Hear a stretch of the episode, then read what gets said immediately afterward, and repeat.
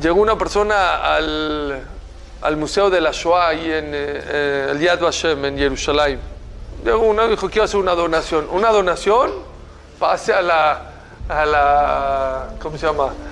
Al, al- con el director del museo, pase una coquita, a ver unas galletitas, le sacaron. De a cómo, a ver, dijo, un viejito, Jacita. Dijo, ¿de, de cuánto? Dice, no, no es dinero. Uh, entonces, ¿qué? Sacó de su bolsa unas hojas escritas. Dijo, ¿qué? Dijo, esto, ¿pero qué, señor, ¿qué es esto? Dijo, es un sidur. No, aquí no es Knis, aquí es eh, el Museo Yad Vashem. No, espérame. Es un sidur que está incompleto. No, pues échalo a la Genizá. Dijo, no, me, deja explicar. A ver, dígame. Dijo, mire, yo antes de la Shoah era Hazán. Llegó la Shoah y el primer año era Rosh Hashanah. En mi campamento habíamos 400 personas. Y dije, 400 personas, ¿cómo vamos a pasar Rosh Hashanah y Kippur sin un Magzor? No había Magzorim. No puedo. Yo como Hazán amaba las tefilot de Rosh Hashanah y de Kippur. Y ver a mis hermanos y a mí mismo sin tefilá. ¿Qué cree que hice? Agarré unas hojas.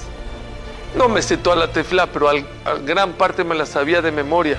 Y las escribí. Ahora le dijo, escuchen,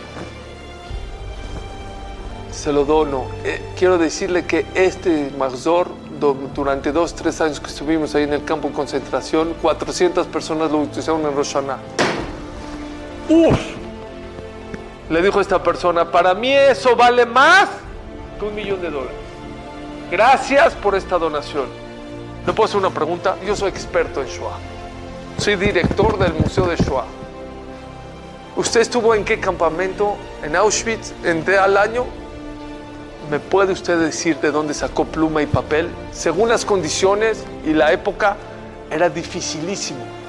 Es donde más llora esta persona. Le dijo, por eso para mí es muy valioso este sidur que le estoy dando. Le dijo, ¿por qué? Dijo, porque yo tuve que cambiar mi pan varios días para que un nazi me dé unas hojas y, un, y una pluma. Rabotay, ¿qué es tener un sidur en tus manos? ¿Cuánto vale tener un Betacnese, tener un Sefer Torah? Hay que valorar. La costumbre le quita el sabor a la vida, dice Rafhaim, eh, Rafhaim Freelander. Es un veneno para la vida. Ya estamos acostumbrados que vamos a entrar al Beta Knesset. Ya estamos acostumbrados que tener un Sefer Torah y tres y cuatro y seis y ocho y Talit y Sidur. Hay que valorar. Hay que valorar la libertad